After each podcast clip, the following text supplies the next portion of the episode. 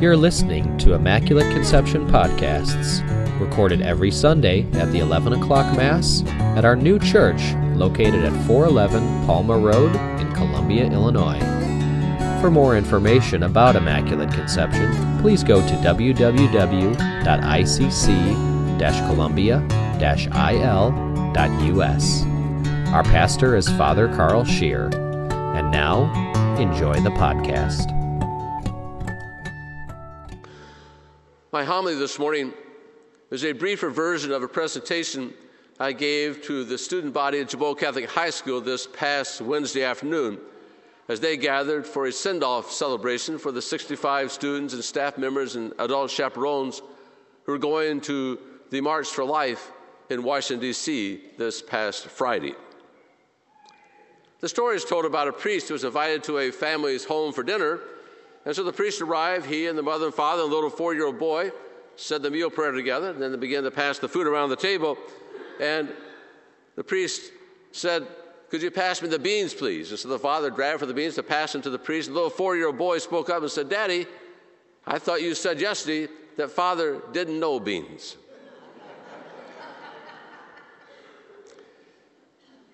In 1633, the Catholic Church condemned Galileo Galilei, an Italian scientist, for teaching that the earth moves around the sun and hence is not the center of the world. Church leaders at that time felt that Galileo's teaching was contrary to the sacred scriptures, that Galileo didn't know beans. Of course, Galileo's theory was proven correct. And in 1992, St. Pope John Paul II finally formally declared that the church erred in the condemnation of Galileo as a heretic. The sacred scriptures teach us how to go to heaven and not how the heavens go. This was an important lesson for the Catholic Church. Good science and good theology are not in conflict. And this is why the Catholic Church sponsors great Catholic centers of higher education, such as St. Louis University, Notre Dame, Loyola, Gonzaga, Boston College, Villanova, and the list goes on and on. This is why the Vatican has its own observatory since 1891 to promote scientific study of the universe. Pope Francis himself studied chemistry, and worked as a chemist before entering the seminary. The Catholic Church believes that religion without science is blind, and that science without religion is incomplete.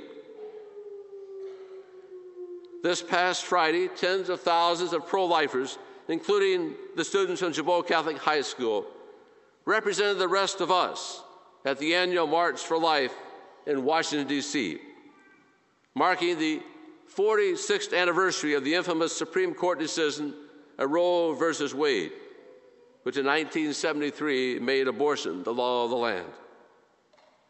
The Catholic Church teaches that each and every human life is a reflection of God, and that each and every human life is precious to God because it is created in the image and likeness of God. This is the message too of Dr. Martin Luther King, whom we honor tomorrow with a holiday. And science, too, has determined that at conception, a new individual comes into being, possessing a unique genetic code that has already determined that individual's gender, their fingerprints, their hair and eye color, and their facial features. Hence, the difference between the individual in its adult stage and its zygotic stage is one of form, not nature. Isn't it ironic that a culture that is so scientifically oriented in every other way turns a blind eye to the scientific evidence regarding unborn children?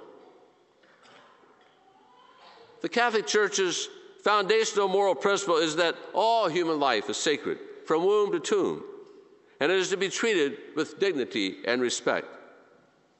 Abortion is the foundational pro life issue, but there are many others that the church is attentive to as well, such as hunger, poverty, homelessness, unemployment, health care, racism, sexism, euthanasia, arms control, care for the elderly and physically and mentally challenged, prison reform, capital punishment, rights of migrants and refugees, war and peace, care for our common home, Mother Earth.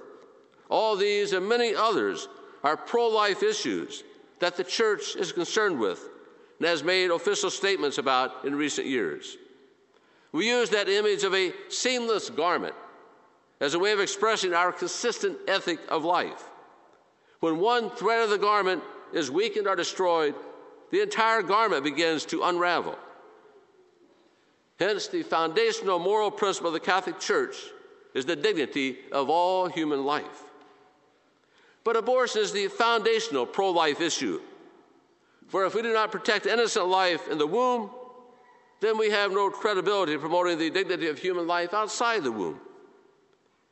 But as St. Pope John Paul II often reminded us, we live in a culture of death. For in our country alone, over 1.2 million abortions take place annually, and some 60 million have taken place since that Supreme Court decision in 1973. It's quite depressing to think that the most dangerous place for children in America now is in the womb. I can't help but wonder how much has been lost to our country and our world because of these 60 million abortions. Great leaders, great inventors, great teachers, great physicians, great humanitarians, great saints, all who could have helped change our country and our world for the better, were destroyed in the womb. Abortion, too, is one of the factors why the birth rate in our country has gone down for seven consecutive years. And abortion has also had a ripple effect, as its cultural acceptance leads to a dis- diminishment of respect for human life in many other areas as well. Those who are pro abortion like to use the arguments that it's a woman's issue, it's a privacy issue, it's a choice. We're trying to impose our religious morality on others. It's about women's health. It's not a women's issue, it's a human issue. And the Catholic Church does more to help women, mothers, families, and children than any other private organization in the world. It's not a privacy issue, it's a right to life, guaranteed by our Declaration of Independence, which states we hold these truths to be self evident that all men are created equal, that they are endowed by their Creator with certain inalienable rights, that among these are life. If our society and government doesn't protest, protect our inalienable God given right to life, then all of our other human rights become meaningless. It's not a choice, it's a baby. And it's illegal in our country to destroy innocent human life. And we are not seeking to impose our religion or morality on anyone. We're advocating for the protection of every human person from womb to tomb, believing that once the life of any one person is in danger, the lives of all of us are in danger. To impose our religion on others would be like demanding that everyone be obligated to abstain from meat on the Fridays of Lent. And it's not about women's health. Pregnancy is not an illness or a disease. And we have better health care for women than ever before in the history of civilization. Some ask, what about abortion in the case of a rape? First of all, studies have shown that this is very, very rare. But if a pregnancy were to occur and abortion is chosen as an option, then that sexual predator has destroyed not just one, but two lives. Some too might argue that abortions are performed to save a mother's life. This is not a medical reality in our medical facilities today. Physicians strive to save the life of both mother and child when these dire medical problems may occur. Just go to any neonatal intensive care unit in any hospital and see the heroic measures modern medicine has developed to care for both mother and child. It's not either or, but both and. Eliminating human life cannot eliminate human problems. As Pope Francis has put it, it's not progressive to try to solve problems by eliminating a human life. Yes, you can undo a pregnancy, but you cannot undo an abortion. I've had firsthand experience of helping women who have procured an abortion to find spiritual and emotional healing. For it's a, a natural act that leaves lasting scars, much like PTSD.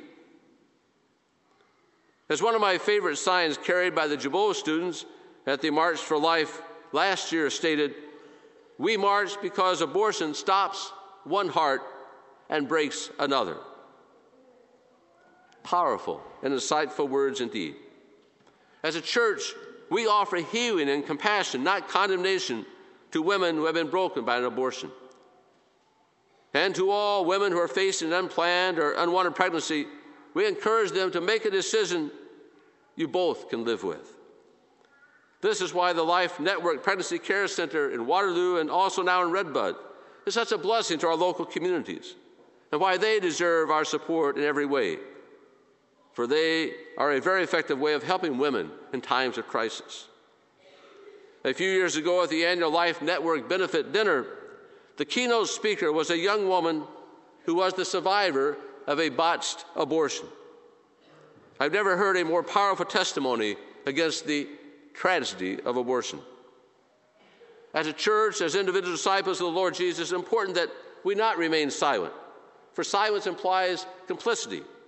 And that's how our first reading began today about Isaiah, who said, I cannot remain silent, I cannot be quiet. Participating in the March for Life is one way of being an advocate for the sanctity of human life, but it's not the only way. I'll never forget the way that the late Sister Joan Weisler, a native of our parish and a member of the Ruma religious community, the Adorers of the Blood of Christ, was an advocate for the sanctity of all human life.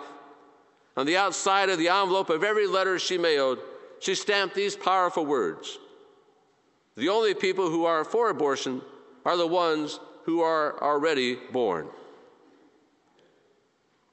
St. Teresa of Calcutta, too, was an advocate for life and often said, If you hear of some woman who does not want to keep her child and wants to have an abortion, try to persuade her to bring the baby to me. I will love that child, seeing in it the sign of God's love. And it's so important that we not gossip about someone who is pregnant, but to speak to them words of hope and encouragement and not words of condemnation. We also need to be advocates for life by contacting, contacting our state and national leaders when important life issues are being discussed and legislation is being proposed. The March for Life, and all we do as advocates for the powerless and voiceless children in the womb is all about changing hearts so that the culture of death might be transformed by the gospel of life. And when people's attitudes change, laws will change to reflect the will of the people. Never underestimate the effectiveness of your advocacy for life and take pride in being pro life. Finally, the words of St. Paul's second letter to the Thessalonians you must never grow weary of doing what is right. For as today's gospel reminds us, when Jesus is with us, great things can happen. He changed water into wine. He can change a culture of death into a culture of life.